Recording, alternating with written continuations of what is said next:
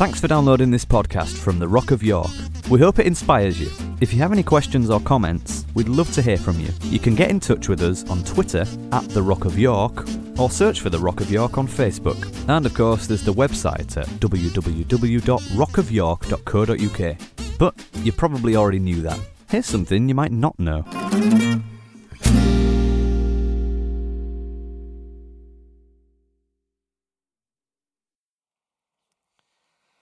Um, the message I want to preach to you tonight, I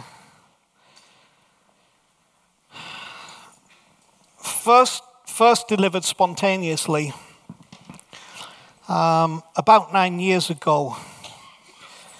And um, it came right out of my spirit when um, I was still in the midst of some personal difficulties. And uh, uh, it was a time that I was, I was coming out of a of, of um, a very deep depression. Uh, for over three and a half years, I, uh, I suffered a very deep clinical depression. Um, and uh, this, this emerged in my spirit as I was coming out of that, out of that depression. Now, during that depression, I didn't take any medication. Um, that is not to say that those of you have struggled in these areas, because if you've never struggled with depression, then be grateful. It's something you've got to be thankful for. Uh, if you've ever suffered from it, it's like the darkest cloud that sits over you, that dulls your mind, your feelings, it, it, it plays havoc with your emotions. And uh, there seems to be no way out. And uh, for those of you who suffer with that, I, you know, I have compassion towards you. And uh, by no means am I saying because I didn't take any medication, happy pills, as as I call them, uh, that you should in any way feel guilty or, or, um, uh, or less if, you, if you're on medication for, um, for depression, because I, I would not advise you to, to resist that unless you were doing something very specific, like, like I was with me. And um, the reason I didn't take any medication was because um, I, I wanted to, I wanted to come to a conclusion that was not manufactured by some additional solution that was actually only relieving the symptoms of my issue and not resolving the problems.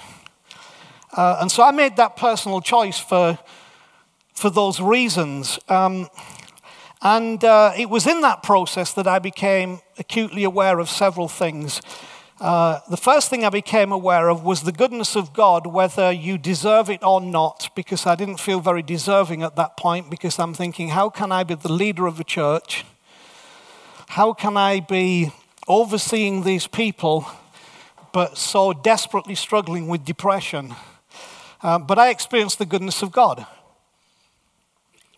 So I didn't miss a single week. I didn't miss a single weekend. I didn't miss a single message that I needed to preach. There were many times when I would reach Saturday and just not only not have anything to say, but not feeling like saying anything.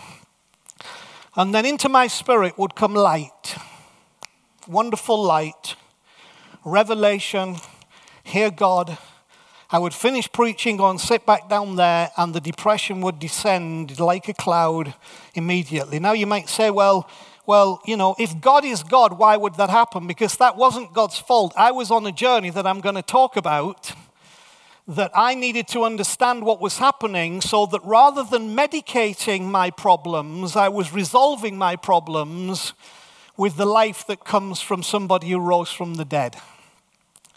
And so God was very faithful in that um, I never missed a week, I never missed a message.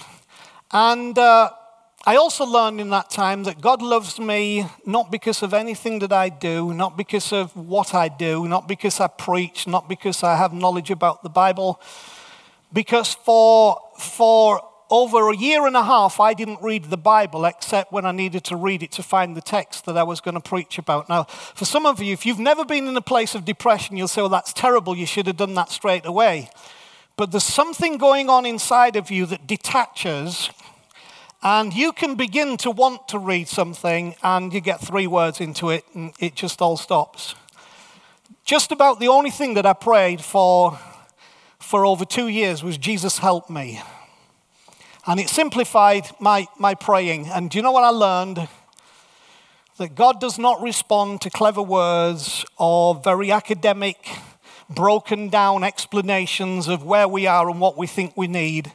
But he responds to the heart that needs him. Call upon me in the day of trouble, he says, and I will answer you. And that, that was my experience that, that, that um, Jesus was there. So I began to encounter God as the God to whom I had nothing to bring, but who still loved me anyway.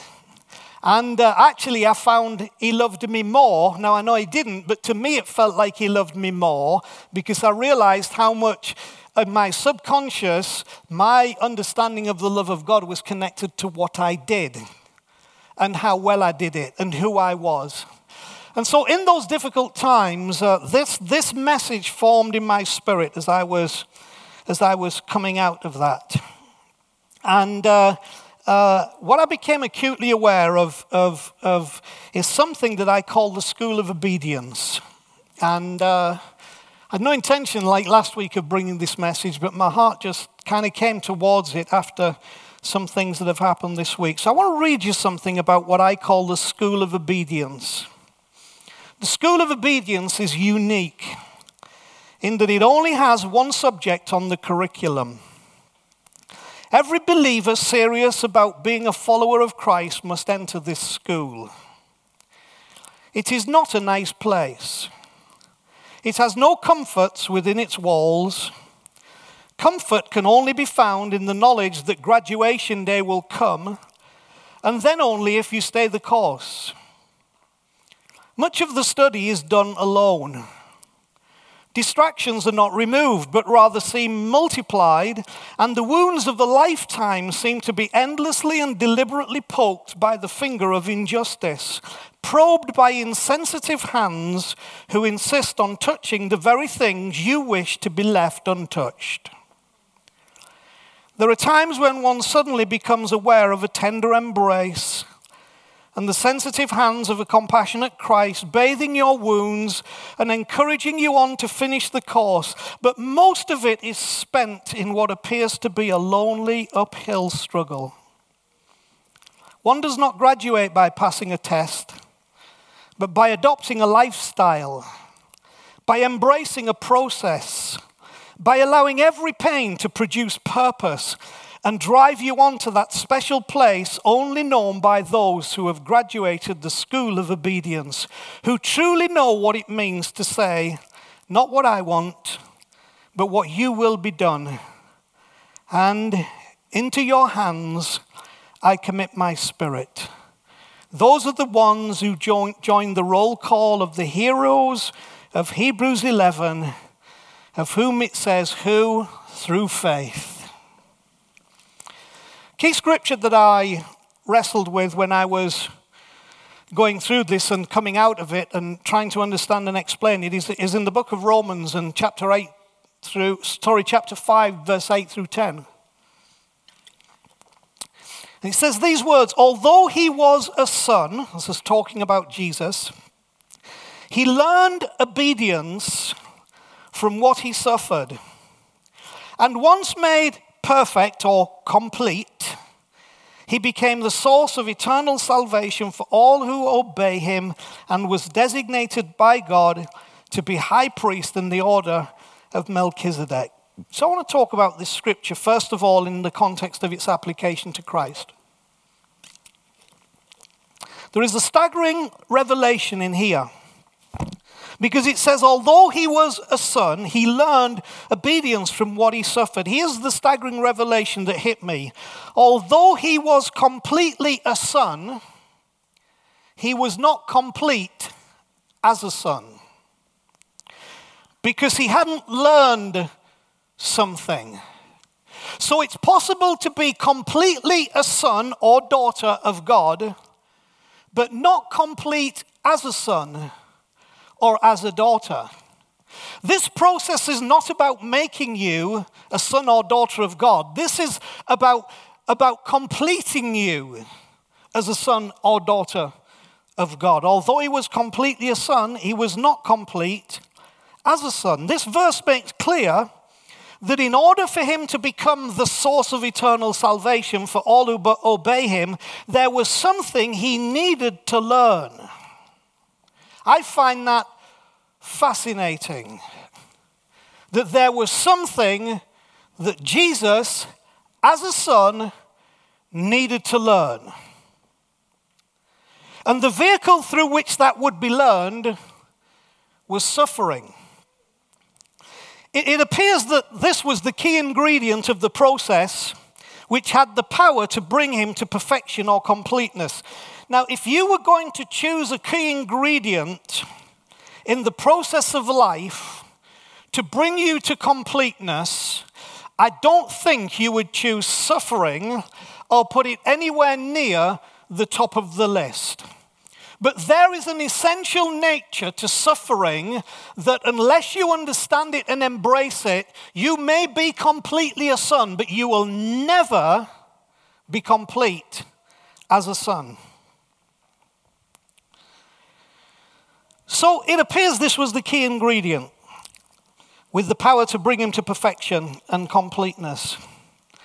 Hebrews 2, verse 10 says this In bringing many sons to glory, it was fitting that God, for whom and through whom everything exists, should make the author of their salvation perfect through suffering or complete through suffering, which means he was not complete and he was not, in God's terms, perfect, but something was necessary to make that process happen. Now, what's interesting is that word that is, is translated suffering in the Bible is the root words in, in, in Greek from which we get the word passion, uh, which is why the Holy Week is often called Passion Week, which is why people talk about the passion of the Christ, because that word passion um, is rooted in the word suffering. And the truth is, true passion is a suffering.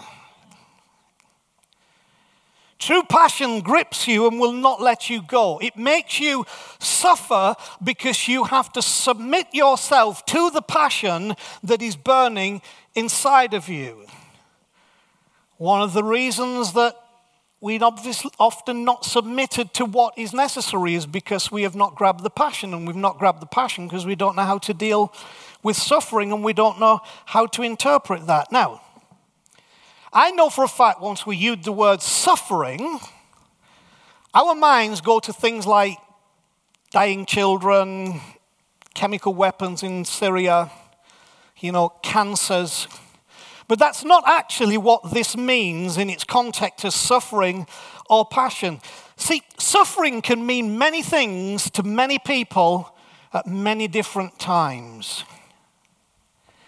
You can suffer just because a loved one said something as they walked out of the house, and for the rest of the day, you are suffering. Now you say, but that's nothing compared to what happened to these kids in Syria. To you, it is. To you, your heart got poisoned. To you, your emotions are going like crazy. To you, your heart's beating like mad. To you, you don't know whether that relationship will be fulfilled or, or fixed.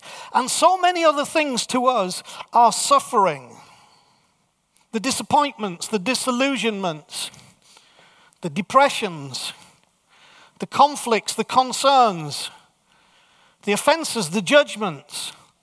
Things that we all find in our lives create suffering inside of us in our world. It doesn't mean, to help some of you, accepting the things that Christ took off you at the cross.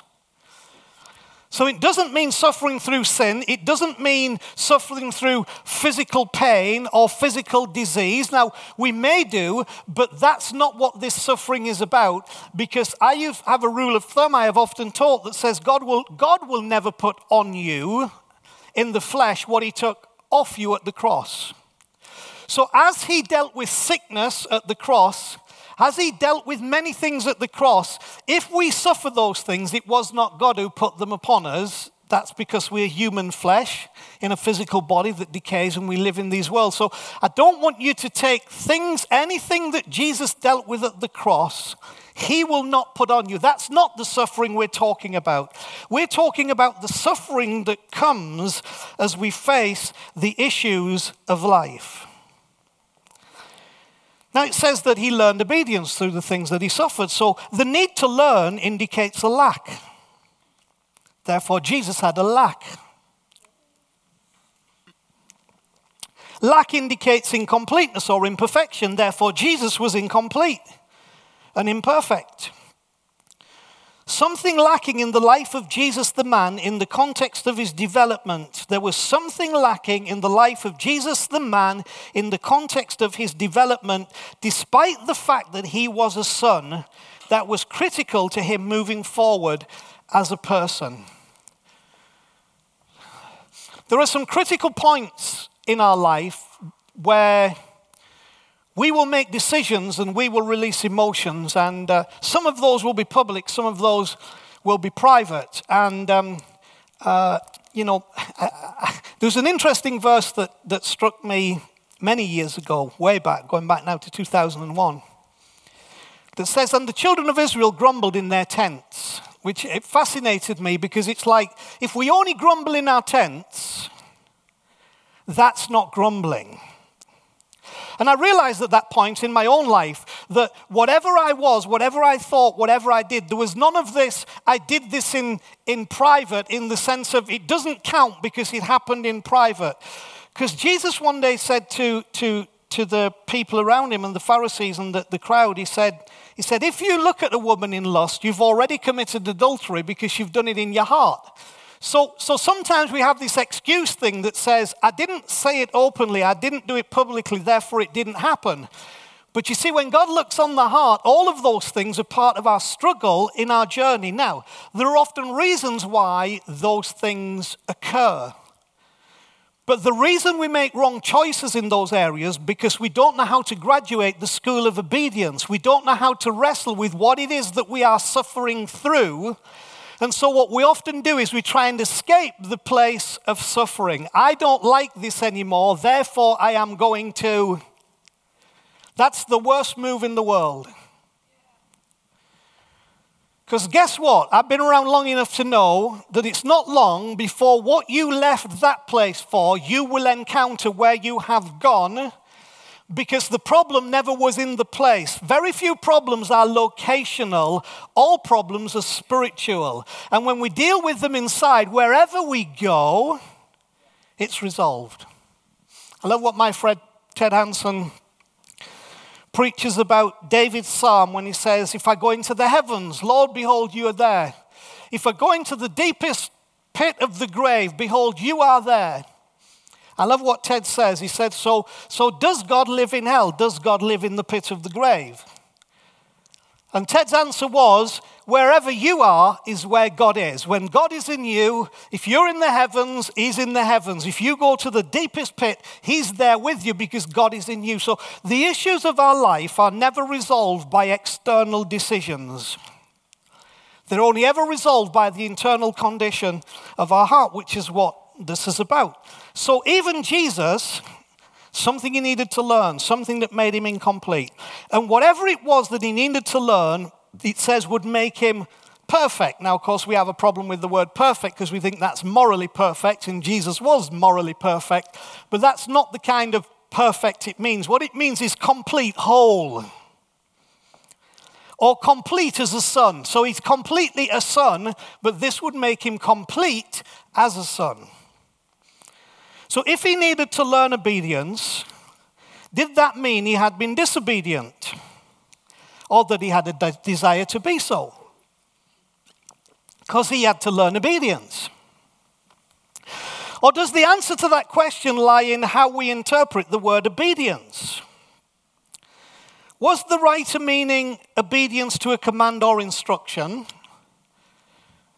That Jesus had to learn obedience by obeying a command or an instruction because I would say you don't have to read very far into the Gospels to realize that Jesus obeyed every command and every instruction that he received from his father. But we're told he still has to learn obedience, even though he's obe- obeying every instruction and every command. Therefore, that obedience is not just complying with commands or instruction. Or was the writer meaning obedience to a process? The willingness to embrace a process as the means of producing a conclusion which can be arrived at in no other way. I had to embrace the suffering of my depression for the simple reason that it was producing a conclusion which I probably could not have arrived at any other way. Something had to shake my belief system. Something had to shake what I believed about God. Something had to shake my own hypocrisy, which was not by determination, but subconsciously. For example, I realized, having preached forgiveness for year after year after year, being able to give you a theological uh, breakdown of what forgiveness was, how forgiveness worked, to realize that when something happened to me that so much inside of me didn't want to forgive, I didn't know how to forgive. And if anybody ever just flippantly tells you forgiveness is a choice, uh, if you're in a country where it's not illegal, slap them. If you're in a country where that's illegal, uh, just beg to differ. Because, yes, in one way, forgiveness is a choice, but that choice can just be obeying an instruction, but that instruction doesn't change your heart. That's why Jesus said, if you do not forgive your brother from your heart, your Father in heaven will not forgive you. Now, that's a scary scripture, and I'm not sure it means what we think it means, because if it did mean that, then the Father in heaven would not be forgiving any of you for a start off. And He wouldn't be forgiving me because very often we don't forgive our brother from the heart. We do bear something against our brother. And I had to be in a position where my life would be opened up because I learned something about forgiveness. And it was through the suffering and embracing that, being obedient to the process that was happening in me and letting it happen and embracing it that brought me to an understanding of how I could forgive. The other area that I learned very much about that I could do the same, I could talk till the cows come home about faithfulness. But I realize you know nothing about faithfulness until something happens that every fiber of your being wants to walk away from that every fiber of your being says, This is unfair. I don't like this. I don't want this to be happening to me. I could change it simply by walking away. Until you've been in that position, you know very little about faithfulness because it has to be from the heart. So it was not until I became obedient to the suffering that was happening in me, that I learned the elements that were necessary to bring wholeness and healing to me and my situation and my world. But it came because I embraced the process of suffering. I became obedient to the process. Here's my challenge to you tonight Are you being obedient to the process that's going on in your life? The process that's screaming out to you, do this, do that, you ought to do this, you don't like that, you don't like the other, it would be better if this, and that's screaming out to you. Can you be obedient to that process to realize that you are completely a son, but you may not be complete as a son? And maybe all those pressures and all those things that are trying to push you to make decisions are actually a God thing because you are in the school of obedience. And I want you to graduate because graduating changes your life. The elements of learning in the school of obedience become like the modules in a course of education. I, I wanted my situation, you know, I wanted a few shandais. Thank you, God. Jesus, you're with me. It's all good. And uh, it was all good in the sense that God is good and the, all the power was there. But what was necessary to change me and what was necessary to change my situation physically, emotionally, psychologically, and personally could not happen like that. It had to be a change, it had to be a radical difference that was going on. Let, let me tell you some of those sudden things, how long they last. About as long as it took them to come. Um, I, have been to more altar services. Altar, by altar services, I don't mean, you know, at the altar and here's the bread and the wine. I mean, calling people around the front and going to the front and being in things where at the front. And I began to wonder because of the lessons of my own life, having been at the front and sobbed and cried and got a real, you know, an upper, um, a real sense, how much difference would there be 10 hours after that? How much difference 24 hours after that? How much difference a week after that?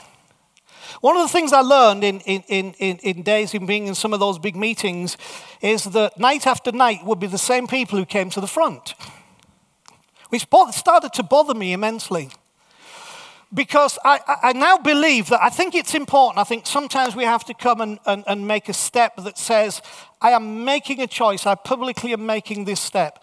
But what is far more important is our obedience to the process, the suffering that then comes in our life, that we're actually serious about change, serious about our own lives changing, serious about being forgiven and being forgiving, being, faith, uh, being faithful and expressing faithfulness because we actually embraced that process. But it's so easy to walk away. Even Jesus wanted to walk away. So you're in good company. He's in a place called the Garden of Gethsemane. And uh, he's struggling. We know that he's struggling because the Bible says he was sweating drops of blood. Apparently, physiologically, to sweat drops of blood, you have to be at the lowest possible state um, in your physical being. You are so stressed that it begins to come out through your blood vessels. So, so Jesus was stressed, very stressed, and very distressed. And uh, he didn't say, being the holy person that I am, and just enjoying your presence, Father, and having a wonderful praise and worship session right I'm just, let's change the world.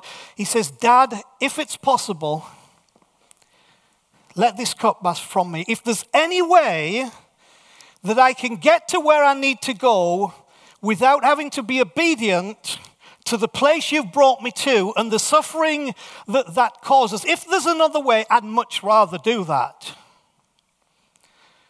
But nevertheless, not what I want, but what you will be done. And sometimes submitting to faith in that greater presence in the midst of our suffering, of which we know is not going to end instantly and might cause us more pain, which it did with Jesus because he's about to go to the cross, the faith to know that beyond that there will be a resurrection, but there can be no resurrection without a crucifixion. There can be no resurrection without a death. If you're struggling with something, you will never find life in it until you die within it.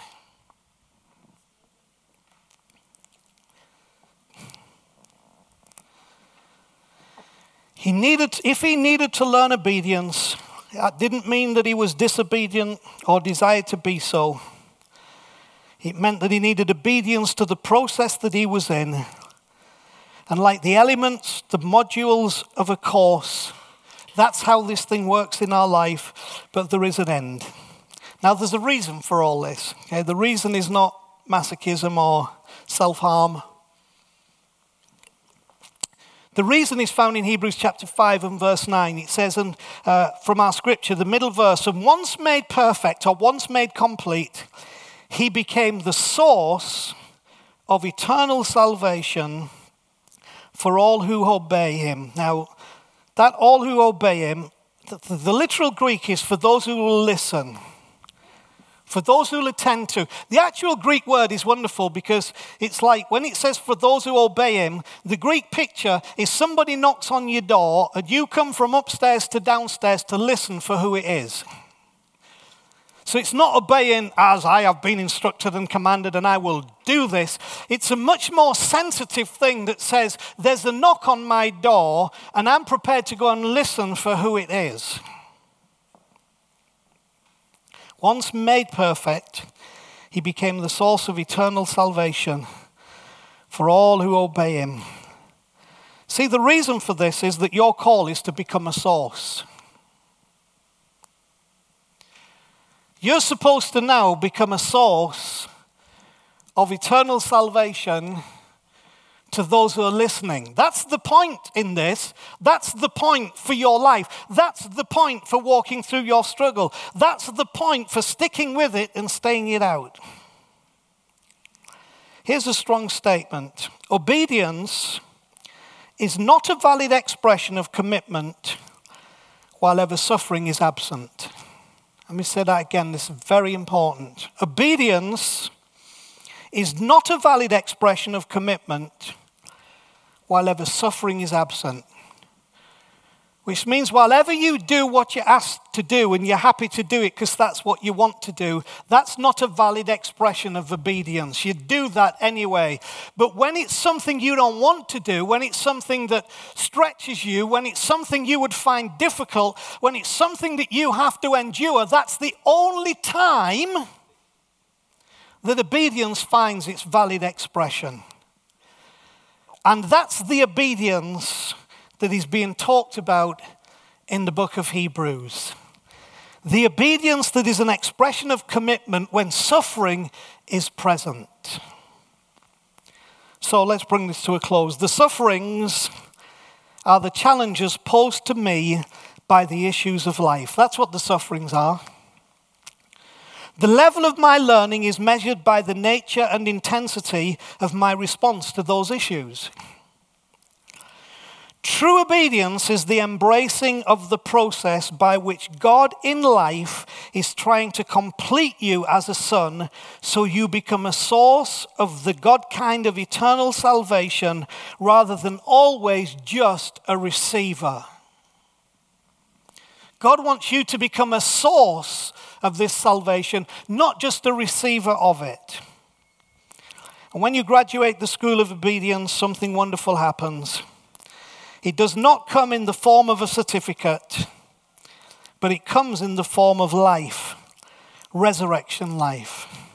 In Philippians chapter 3, verse 10 through 12, Paul begins to talk about, about uh, um, how he wants, he wants to live in the power of God.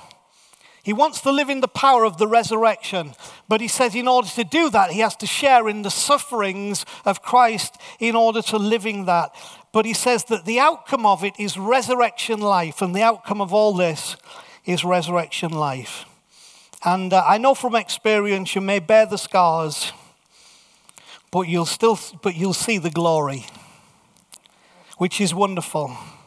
And it's at that point that you become a graduate of the School of Obedience. I can't claim to have got a high grade in every subject, but some things I have.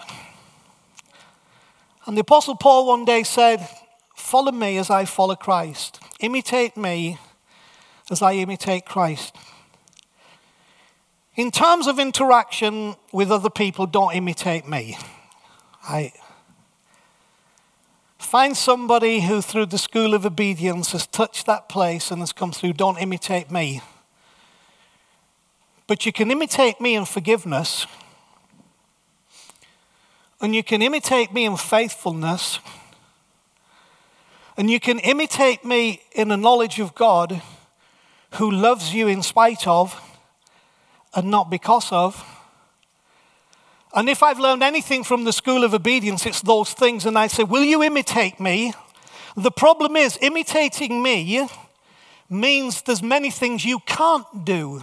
There's many decisions you can't make. There's many choices you can't carry through because forgiveness and faithfulness and the goodness of God on you will not allow you to do it. But it's in that place and that place only that we find resurrection life, the God kind of life, what the Bible calls Zoe, which only describes the kind of life that comes from God. I'm glad I'm not depressed anymore.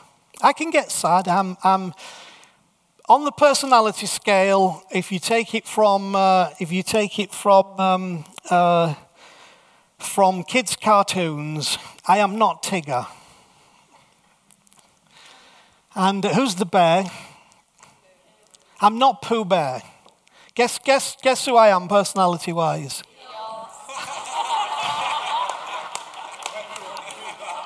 I'm not Piglet. Ah, I'm Eeyores. That, that's, that's me. Oh dear, oh my. I think it's going to rain.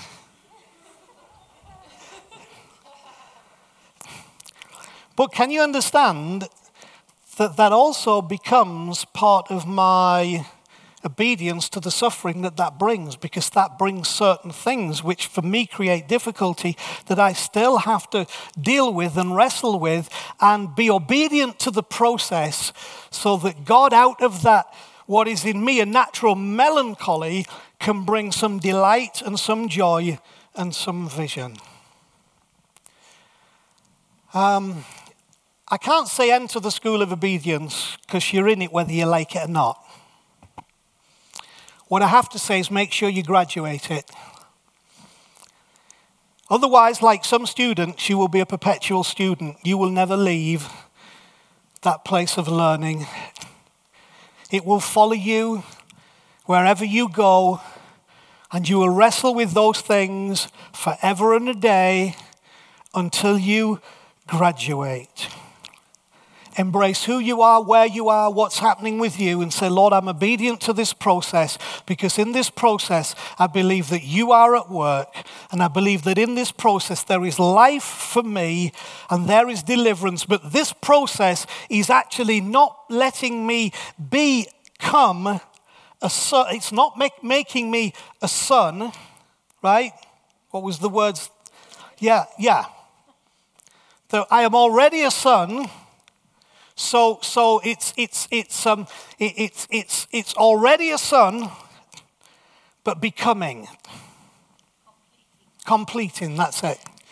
Being completely a son, but being completed as a son, being completed as a daughter. My prayer for you in all of this is you'll settle, you relax, understand God is with you, embrace the process, and you will come out of it in a glorious place exalted by the gift of God, the grace of God, the goodness of God.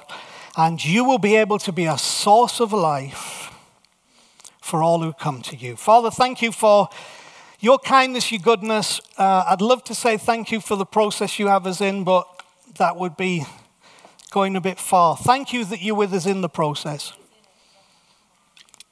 Thank you that, that we are in here today completely sons but help us all to be complete as sons, complete as daughters, so that we graduate to be the source of life for all who are seeking you. In Jesus' name, amen. Thanks, guys. Appreciate it.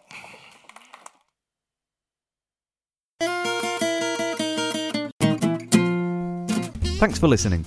You might not be aware that The Rock is funded completely through donations from people like yourself, so if you feel like you're part of our community, it would be great if you could make a contribution by visiting our website at www.rockofyork.co.uk and just click on the donate button for more information. Thanks again.